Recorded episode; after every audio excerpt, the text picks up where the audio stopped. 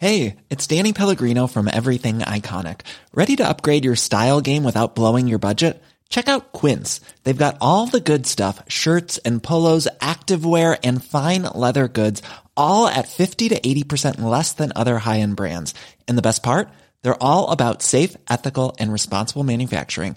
Get that luxury vibe without the luxury price tag. Hit up quince.com slash upgrade for free shipping and 365 day returns on your next order. That's quince.com slash upgrade.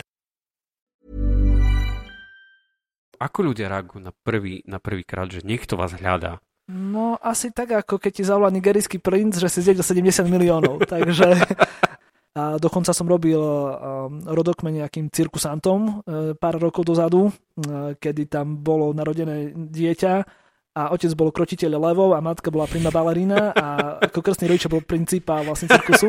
Najkrajší zážitok paradoxne je s pani na živnostenskom úrade, ktoré keď som hovoril, že teda chcem robiť rodostromy, tak ona sa ma tak pýta, a to kde chcete sadiť?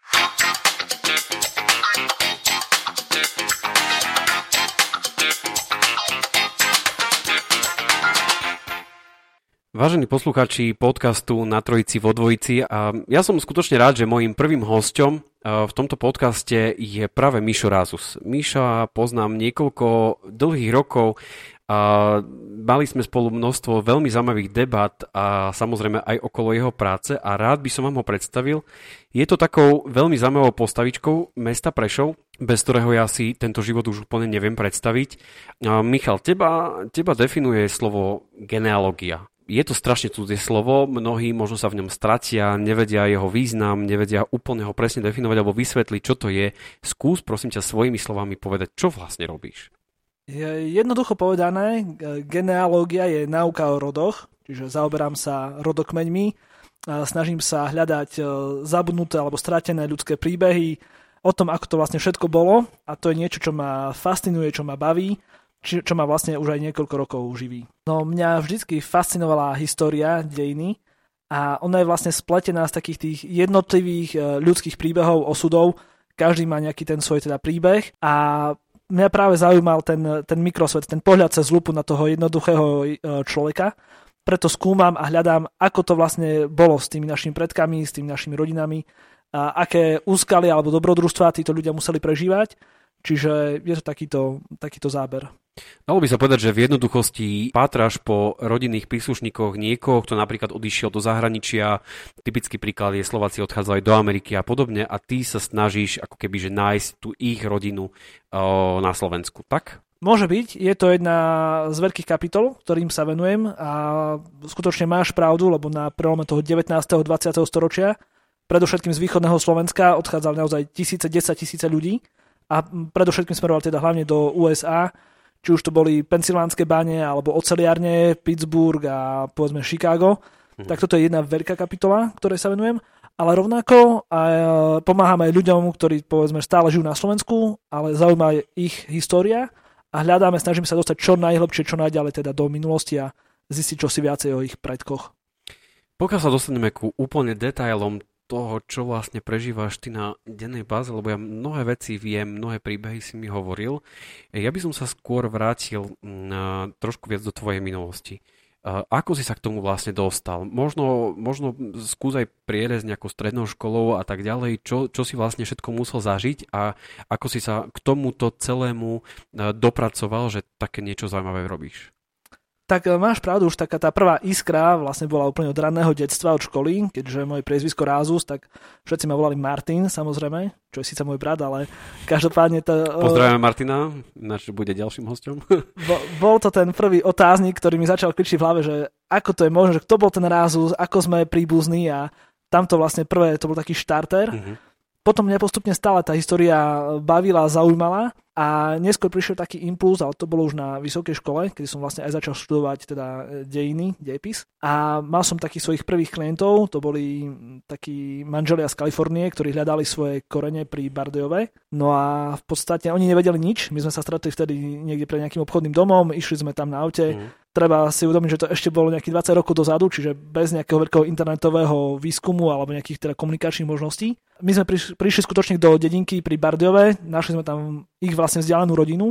A aj to bolo na základe fotky z roku 1936, kedy vlastne starý otec toho pána prišiel po 60 rokoch na Slovensko z Pensylvánie, kde pracoval ako baník dlhé roky, ale na sklonku života ešte chcel raz vidieť Slovensko, čiže on po dlhých, dlhých rokoch prišiel na Slovensko a stretol sa so svojou sestrou a z mhm. tohto stretnutia existuje aj jedna fotka, kde oni stoja pri vlastne hrobe svojej matky. Čiže my na základe tejto starej fotky sme chodili, hľadali a našli sme teda nejakú už takú vzdialenejšiu rodinu, ale veľmi príjemných ľudí a mm, to bol práve tak ten impuls, ktorý teda spustil ešte väčší záujem a predovšetkým hlavne o tie dejiny eh, zahraničných Slovákov, amerických Slovákov, respektíve emigrácie. Dobre, poďme už vlastne trošku detailnejšie sa baviť o tvojej práci, o tom, čo zažívaš možno na dennej báze. Mm, skús nám predstaviť, možno to je také klíše, ako vyzerá tvoj bežný deň. Mm-hmm. No, častokrát je to naozaj také možno trošku stereotypné na začiatku, pretože ja potrebujem vybaviť maily, telefonáty, potrebujem komunikovať s tými klientami, ktorí sa mi nejakým spôsobom ozvú, už telefonicky alebo, alebo mailom. No ale potom už prichádzajú vlastne tie tajomstvá, tie záhady, ktoré musím vyriešiť, mm. po mhm. ktorých musím pátrať, pretože každý vie, možno po svojho starého otca, mamku, niekto dokonca má som pani, ktorá bola adoptovaná a nepoznala ani meno svojej biologickej mamky, ale aj to sa nám podarilo rozlúštiť a, a zistiť. Čiže tam už potom prichádza ten bod, kedy vlastne prichádza na rad taká tá detektívna, aby som povedal, práca, kedy človek musí hľadať, mm. je to ako keby si mal obrovskú skriňu plnú šuflíkov a tá informácia niekde je. Ale potrebuješ mm. vedieť, do ktorého šuflíka siahnuť, aby si ju odtiaľ vyhrabal a aby si ju dal do nejakých súvislostí. Takže potom sú to buď nejaké archívy, alebo častokrát je to aj uh, komunikácia s ľuďmi, nejakými starými pamätníkmi, že človek ich potrebuje mm. navštíviť, stretnúť sa s nimi, oni vyťahnú zrazu nejaké staré fotky a otvára sa ti zrazu obrovská histo- kniha histórie, ktorú tí ľudia v sebe majú a zdieľajú s tebou také, také šialené príbehy a historky, na ktorými človek niekedy krúti hlavu, že toto snáď ani nie je možné. Dobre, pokiaľ sa k tomu vrátime, že komu všetkému ty sa venuješ. Boli tu spomínaní už tí Slováci, ktorí odišli do zahraničia. To znamená, že ľudia, ktorí išli za prácou, ktorí išli za lepším životom v tých ťažkých časoch. Sú to ľudia, ktorým sa venuje, že žijú na Slovensku. Sú to aj iné krajiny, ktoré siahajú po po tvojich službách a, a potrebujú tvoju pomoc, aby našli nejakých rodinných príslušníkov? No sú to hlavne ľudia, ktorí nejakým spôsobom sú prepojení s tým Slovenskom. Okay. Čiže jednoznačne tá Amerika je taká veľmi silná, ale potom samozrejme sú to aj veľmi blízke Čechy, kde je takisto veľmi silná slovenská komunita. Je to Kanada, kde takisto je veľa ľudí má teda tie slovenské korene ale rovnako je to aj napríklad Izrael, kde vlastne máme veľa židovských, teda občanov, ktorí tam odišli hlavne po druhej svetovej vojne, po tej tragédii holokaustu. Čiže je to naozaj veľmi pestré, veľmi rôznorodé, ale dokonca boli aj také pikošky, ako tuším, to bola nejaká Guatemala, Brazília, kde bol tam nejaký Slovák, minister hospodárstva, tuším, alebo niečo také, čiže mm, je to, je to naozaj veľmi pestré a vždycky veľmi zaujímavé. Um, z toho trošku cítiť, že tvojim úplne denným jazykom je angličtina, alebo anglicky teda jazyk. A mojim odkazom pre, aj, pre mno, aj pre moje deti, aj pre všetkých mladých ľudí je učte sa angličtinu, lebo je to veľmi, veľmi dôležité a podstatné. Ty si vyštudovaný angličtinár, pokiaľ si dobre pamätám? Uh, mám aj angličtinu skončenú, áno. Dejepis, slončina a potom ešte angličtina. Takže je to tak u teba, že vlastne tú angličtinu naozaj na dennej báze musíš využívať, lebo ináč by si sa ani nedozvedel nič, alebo nedorozumel by si sa vlastne. Je také okrydlené anglické príslovie use it or lose it, takže naozaj ten jazyk, ak človek používa, tak, tak sa s ním dokáže dohovoriť. Okay. Tým, že sa stretávaš eh, s anglicky hovoriacimi ľuďmi a treba povedať, že na Slovensku ešte nie je tá gramotnosť v jazyku taká silná, že si vlastne takým, tak, takou spojkou medzi, medzi rodinami medzi tými, ktorí hovoria po anglicky a tými, ktorí nehovoria po anglicky. To znamená, že tí, ktorí hľadajú svoje, také svoje korene, to musí byť občas také veľmi emotívne stretnutia. Určite sú. Práve minulý rok sme boli vo Vranove a tam sme vlastne na základe starých listov, ktoré mali také dve sestry z New Yorku, z Ameriky, písané po slovensku 16-ročnej dievčiny, tak sme našli teda ich vzdialenú sesternicu a bolo to veľmi krásne, pretože teraz tá pani má 60 rokov, oni samozrejme nehovorili po slovensky, ona mm. nerozprávala po anglicky, ale vlastne akoby našli sa po, po 10 ročiach doslova A ešte o to zaujímavejšie to bolo skrz to, že jedna z tých uh, Američaniek uh, bola v dvojičkách, keď uh, vlastne tam nabúralo to lietadlo. Mm-hmm. Takže boli to ako naozaj silné stretnutie. Ona si práve uvedomovala dôležitosť tej rodiny a, a tých vzťahov tým, že sa naozaj druhýkrát narodila. Mm. Takže bolo to veľmi pekné a veľmi silné. Musí byť veľmi silné stretnutia, keď je vlastne um, možno aj tí ľudia sa spoznajú, občas sa môžu podobať na seba vlastne, tie gény tam jednoducho sú a možno veľakrát je to spojené aj s takými ťažkými situáciami. Ten človek odišiel za prácou, možno nechal tú svoju rodinu alebo jednoducho tie svoje deti. Kam prídeme, tak vlastne nás tí ľudia naozaj privítajú, sú veľmi ústretoví a majú ten taký úprimný záujem o, o, o to, čo sa vlastne dialo v tej ich rodine, takže v tomto smere je to naozaj výborné. Ja si to úplne neviem predstaviť. Poviem ti pravdu, zavolá mi Michal Rázus a povie, že dobrý deň, mám tu takéhoto klienta a on vás asi hľadá. Ako ľudia reagujú na prvý, na prvý krát, že niekto vás hľadá? No asi tak, ako keď ti zavolá nigerijský princ, že si zjedol 70 miliónov. Takže človek musí pristupovať eh, citlivo v prvom rade Eh, ja nič nikomu nepredávam, neponúkam, takže nechcem od tých ľudí ani žiadne peniaze. Ja sa iba pýtam na ich minulosť, či mi nevedia poradiť. Ak teda sú ochotní niečo mi povedať, tak vieme proste na tom budovať postupne a posúvame sa ďalej a pátrame v tej ich minulosti. Ale v prvom rade to zlaté pravidlo je, že teda ja naozaj nikoho na silu do ničoho netlačím. Chcete, výborne, vieme spolu proste zažiť niečo zaujímavé, vieme sa dozvedieť čo si o vašej minulosti. Mm a čaká ma tu na za rohom možno nejaký váš e, príbuzný bratranec, ktorý môže mať úplne úžasnú story. Tak ako napríklad veľmi nedávno sme boli v Malom Šariši, tuto hneď vlastne blízko pri Prešove. A e, našli sme tam teda korene pána, ktorého dedo odišiel do Ameriky a robil pre firmu, ktorá robí výťahy. A vlastne vypracovali sa tak, cez tri generácie, že teraz servisujú výťahu, výťahy 10% e, výťahom na Manhattane. To znamená, wow. že tam je nejakých 70 tisíc mrakodrapov, respektíve výťahov, tak a oni asi 7 tisíc toho proste obstarávajú. Wow. Takže ako no, niekedy sú naozaj veľmi inšpiratívne príbehy a je to predovšetkým o tej tvrdej práci, že tí ľudia, ktorí prichádzali do tej Ameriky, oni nedostali nič zadarmo, oni si to naozaj museli zaslúžiť a nebolo že nejaké že podpora v nezamestnanosti, tam tí ľudia hrdlačili proste deň, noc. Ale napriek tomu veľká, veľká časť tých ľudí, ktorí teda dnes prichádzajú, sú vysokoškolsky vzdelaní ľudia, právnici, lekári, umelci, proste naozaj veľmi široké spektrum, čiže Uh, určite je pravda, že tí ľudia, ktorí prišli zo Slovenska, teraz nehovorím iba o Slovákoch, ale aj Rusini, Maďari, Nemci, proste ktokoľvek mm. Židia, kto tu bol, tak sa v tom veľkom svete dokázali uplatniť a, proste budovať to dobré meno. Trošku nám ešte vlastne povedz kus histórie, ako vlastne oni cestovali?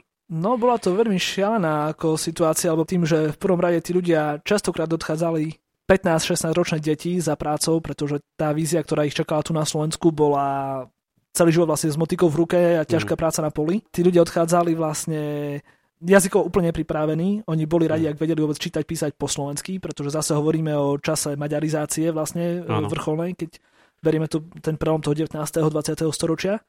A tá, väčšinou sa vlastne chodilo cez Poľsko, niekde do Hamburgu alebo do Brem, prípadne iné európske prístavy. A tá cesta bola častokrát ilegálne, sa prekračovali hranice vlastne, pretože mm Ehm, tá maďarská vláda sa v tom čase snažila trošku aj brániť tej emigrácii, čiže e, videl som napríklad e, pasy, ktoré boli ako keby vystavované na transfer vlastne nejakého buď dobytka alebo nejakých proste komodít, ktoré používali tí ľudia, tam bol napísané pasport, tak tí strážnici to zobrali jednoducho hej, a oni takéto rôzne podvody už používali, aby sa im podarilo teda emigrovať. No a potom vlastne buď pešou alebo vlákom nejaká časť sa mohla ísť už cez Polsko a potom samozrejme loďou vlastne do toho prístavu, buď najskôr to bol teda Castle Garden, a neskôr Ellis Island, čo vlastne prístav v New Yorku, kde uh, sú všetci tí emigranti vlastne zaregistrovaní a ak človek mal smolu a náhodou ochorel počas tej cesty, tak ho jednoducho vrátili späť, lebo proste nevyhovoval. Hej, teda, čiže aj takéto situácie tam, tam prichádzali. No a potom už len s tabulkou si chodil a hľadal si toho bratranca, ktorý už niekde bol, alebo toho nejakého agenta, ktorý ťa mal v tom prístave čakať uh-huh. a odviezť na miesto práce, alebo teda tvojho ďalšieho bydliska. Toto je samozrejme jedna časť tvojej práce. Druhá časť, ako si povedal, že sú to vlastne ľudia, ktorí tu žijú a trošku potrebujú poznať uh, tú svoju minulosť. Uh, toto musí byť tiež veľmi zaujímavé, že vlastne tí ľudia sa stretnú po, po dlhých, dlhých rokoch alebo nájdu uh, strateného nejakého rodinného príslušníka. Stávajú sa aj tam nejaké kuriozity, nejaké citlivé veci, niečo čo, niečo, čo tak v tebe možno, že zarezonovalo? Určite áno. Ja by som najskôr možno podotkol, že aj keď si robíme rodokmen na Slovensku, tak častokrát prichádzame k rôznym zaujímavým zisteniam. V prvom rade je možno dobre povedať to, že aký, aký pestrý ten náš národ vlastne je, že to nie sme iba nejakí čistokrvní Slováci, ale máme tu minimálne ďalšie štyri také silné národy a zastúpenia, či už sú to Maďari, či už sú to, alebo teda boli Nemci a Židia, takisto Rusini a v podstate aj Romovia.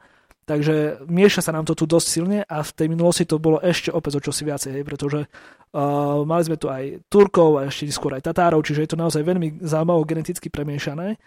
Takže už to samotné je vlastne taký, taký celkom bod, ktorý nám trošku otvára oči a, a búra také tie nejaké mýty, ktoré sa v poslednom čase objavujú to častokrát vlastne prichádza aj k tým ľuďom, ktorí si ten rodokmeň robia, že zrazu zistujú, aha, že moja babka bola z Ľvova a môj dedo bol niekde proste od Budapešti, alebo teda tam pracovali, hej, povedzme, čiže a, a že sa stretli tu, a, stre, tu, a stretli tu, sa tu. stretli. Presne tak, hej, čiže a zrazu niekto zistí, že má nejakú modrú krev, lebo tam je nejaký nobilis napísané, čiže nejaký urodzený človek sa primieša do tej rodiny. A dokonca som robil um, rodokmen nejakým cirkusantom uh, pár rokov dozadu, uh, kedy tam bolo narodené dieťa a otec bol krotiteľ levov a matka bola prima balerína a ako krstný rodič bol princípa vlastne cirkusu. Čiže človek sa tam dozve naozaj veľmi zaujímavé veci hej, aj z týchto kontextových záležitostí. Veľmi no tmavou súčasťou našej histórie je samozrejme židovský holokaust. To znamená, že kvôli vierovýznaniu, prenasledovanie, útek, skrývanie sa a podobné veci, ktoré častokrát počúvame a Mm, kde si spomenúť takú nejakú situáciu práve z tejto oblasti? No ja si spomínam určite na tých príbehov židovských veľmi veľa a sám som prekvapený, koľko vlastne tých ľudí so židovskými koreňmi sa vracia aj napriek tomu, čo sa im stalo, alebo ich rodinám teda na Slovensku. Ale poviem dva príbehy z Prešova, ktoré, ktoré som zažil a ktoré ma neskutočne akože prefackali. Uh, jeden je príbeh pána Špíru, ktorý vlastne bol z bohatej židovskej rodiny, jeho, myslím, že nejaký strýko mal obchod s textilom v budove dnešného múzea, ako je Rakocio palác. A vlastne tento pán prišiel z Izraela, má snáď okolo 80 dnes, a hľadali sme spolu vlastne dom, v ktorom on strávil detstvo. Ten dom sa nachádzal niekde pod Kalváriou v, v tej lokalite a jediné, čo si pamätal, tak bola, že na tom dvore bola vlastne studňa. No a my sme tam vlastne chodili, hľadali, pýtali sa a nakoniec sa nám to vlastne podarilo aj ako nájsť. Tá studňa už dneska nestojí ale našli sme ako keby to, to miesto a jemu sa zrazu tak vynárali tie spomienky a mi vraví, že no my sme boli vlastne odvlečení celá rodina do koncentračného tábora. Vraví, že on mal 6 rokov, jeho sestra má 3 roky a jeho sestra to neprežila. Ona tam zahynula proste. Takže to bolo ako, že pre mňa obrovský, obrovský šok. Potom, aby som to trošku ľahšil, taký druhý príbeh zase, a bol s ďalšou rodinou, ktorá prišla z Austrálie tentokrát a oni mali to šťastie, že prežili vlastne všetci traja členovia, otec, matka aj dcera vlastne tie hrôzy druhej svetovej vojny. A tuším, že dokonca ten pán bol um, ortodoxným rabínom v Prešove. A oni keď prišli do tej Austrálie po, po skončení druhej svetovej vojny, tak im tam tí miestni pomáhali a poprosili teda tú pani, uh, rabínovú ženu, či môže dať toast po anglicky prípitok. A ona tým, že teda nemá tie jazykové znalosti, tak si myslela, že toast ako toast, ako nejaké chlebíčky. Yes. Takže keď bola tá slavnostná večera na ich počest, že teda prežili e, tie druhú, tú druhú svetovú tak môžete dať ten toast. A ona samozrejme a začala podávať chlebíčky všetkým tým 20 ľuďom. Takže to bola taká milá historka. Treba povedať, že my východňari sme strašne pohostinný národ. No, tak toto sú naozaj veľmi špeciálna kapitola a tu je pravda, že my sme zažili raz to, niekde v Stebnickej hute, tuším to bolo, pri Bardeovej, uprostred augusta štedru večeru. Tam nám tí ľudia proste navypekali, my sme prišli k ním ráno niekedy a oni nám teraz začali nosiť všetky chody proste od rískov, šaláty, proste jedlo, Ako pitie, čo chceš. V horúcom lete, v horúcom urobili, lete urobili štedru večeru. Áno, presne tak, to, to myslím, že, dokonca ešte tuším aj bobalky boli. A akože, Môže byť bobalky, pretože... Od, od 9. do 12. prosím, my sme jedli a potom sa akože nejaká ich ďalšia časť rodiny vrátili z nejakej svadby a no sú svadobné koláče. Jo. Takže ako toto je naozaj špeciálna kapitola a v tomto smere si myslím, že asi sme jedni zo šampiónov v pohostinnosti. Ty si vravel, že nejaký Američan odchádza domov s kolovrátkom alebo s niečím, čo dostal od nejakých no, svojich príbuzných? Nie, toto nie je úplne rarita. Kolovrátky, kroje, tí ľudia dávajú dokonca také, že proste po bábke má skrini a tí ľudia dajú akože aj to posledné naozaj. Čiže tá štedrosť a proste taká tá, zrazu si, sú všetci tí ľudia, ktorí tam sú toho stretnutia účastní na jednej vlne a proste to ide jednoducho vtedy. Ty si mi raz spomínal taký, takú jednu príhodu, taký jeden príbeh uh, z Mexika, pokiaľ sa nemýlim. Áno, áno. Bol to vlastne príbeh jedného pána, ktorý už naozaj bol pomerne taký starší, mal 89 rokov a on žil vlastne v Mexiku a rozhodol sa teda, že ešte chce vidieť, odkiaľ bol ten jeho otec a bol to v Cigelke pri Bardejove. Ten jeho ocko bol alkoholik, on bol baník, strašne ťažko robil a proste tak akože zošmykol sa na, na tú šiknú plochu. Tak ten môj klient teda v 89 rokoch aj tak sa rozhodol, že chce vidieť, odkiaľ ten jeho prišiel a čo ho sformovalo, čo ho ovplyvnilo. Prvý šok som dostal, kedy on ja som čakal možno, že príde niekto na vozíku alebo takto, ale on vystúpil z vlaku, hovorí mi, že no, tu so vnúkom sme už stiahli jednu hmm. fľašu palenky požičaj mi telefón, si musím pozrieť, ako mi ide Google Finance. Tak to bol akože prvý šok, čo som dostal. A potom mi rozprával ten svoj život a vlastne mal naozaj veľmi pestrý a bohatý príbeh. Už od toho, keď dvakrát oboplával svet na lodi v 17 rokoch, potom pracoval pre nejaké filmové štúdia, skrachoval, potom založil farmu vlastne niekde v Mexiku a ako vlastným rozumom vlastne postavil loď a, a vozil na nej turistov, tak to bolo pre mňa ako keby obrovská taká inšpirácia to je možno niekedy dôležitejšie ako, ako tie miesta, ako Spišské hrady, ako, ako námestia, tie, tá ľudská sila, proste tá inšpirácia, ktorú nám to môže dať, pretože to miesto je tam a, a je fajn, ale práve ten príbeh, ktorý v sebe nesie ten človek a tá jeho vnútorná energia, e, častokrát môže byť inšpiráciou pre všetkých nás ostatných, ktorí môžeme len ticho zavidieť a učiť sa z toho. Vravel si, že taký bežný deň je teda práca za počítačom. A umožňuje ti ale to, čo robíš, aj cestovať? No pokiaľ je situácia normálna a nekantri nás nejaká epidémia, tak to je práve tá čerešnička na torte, aspoň pre mňa, že mm. častokrát idem s tými ľuďmi, ktorí sa sem dotrepu niekde z Ameriky, z Havaja alebo z Texasu a chcú teda poznať tie svoje korene. Yeah. A ideme naozaj na tie najexotickejšie miesta, aspoň z môjho uhla pohľadu, lebo chodíme po tých najzabudnutejších dedinkách naozaj, ktoré majú 7 obyvateľov možno dneska a naozaj poznám každú dedinku od e, Osturne až po Novú Sedlicu, od Maláciek až niekde po Lučenec. Čiže všetky tie malé regionálne dejiny e, majú akýsi, ten, akýsi, akýsi svoj čaro, akýsi svoj náboj zvláštny. A, a každá tá, aj malá dedinka, aj malé mestečko má svoj príbeh, niekedy zaujímavý, niekedy tragický, takže určite cestujem po Slovensku a som presvedčený, že je to veľmi zaujímavá krásna krajina a stále ešte čaká, aby sme ju viacej a viacej spoznávali a objavovali. Mám to šťastie, že som členom jednej organizácie, ktorá je asi najväčšia, vlastne taká, ktorá zhromažďuje alebo koncentruje týchto Slovákov, Rusinov, Čechov v Amerike a ich potomkov. A každé dva roky organizujeme konferenciu, ktorá sa vždycky koná v nejakom meste, kde teda je nejaká silná komunita práve z týchto našich troch národov a či už je to Chicago, alebo Pittsburgh, alebo Češi majú povedzme St. Louis a, a ďalšie mesta, tak e, vždy mám to šťastie teda, že som pozvaný na túto konferenciu a spoznávam, ako sa tam ten život vyvíjal tých e, pristahovalcov práve takisto, takže tiež veľmi zaujímavá kapitola. Veľmi zaujímavá spolupráca napríklad bola s univerzitou v Baltimore, kde sme robili rodokmeň Andyho Varhola. Oni tam prišli s nejakými ďalšími zisteniami, hoci práve z tej Mikovej tie pramene od tej jeho histórie nie sú až tak dobre zachované, ale aj tak sa nám ešte čosi podarilo nájsť. Alebo prípadne spolupráca s americkou televíziou PBS, kedy sme riešili zase za židovské korene amerického komika Bill Maher, sa tuším volá. A takisto jeho prastarý otec, tuším, je pochovaný v Prešove na židovskom cintoríne, takže sú to vždycky nové príbehy, nové zaujímavé situácie oplatí sa dozvedieť viac o svojej histórii. Michal, ti veľmi pekne ďakujem, že si bol môjim prvým hosťom v mojom podcaste na Trojici vo Dvojici. A vám ďakujem za to, že ste to počúvali. Majte sa pekne.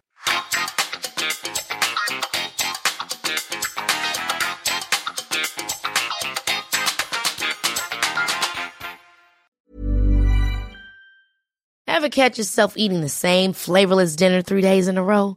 Dreaming of something better? Well, HelloFresh is your guilt-free dream come true, baby. It's me, Kiki Palmer. Let's wake up those taste buds with hot, juicy pecan-crusted chicken or garlic butter shrimp scampi. Mm. Hello Fresh. Stop dreaming of all the delicious possibilities and dig in at HelloFresh.com. Let's get this dinner party started.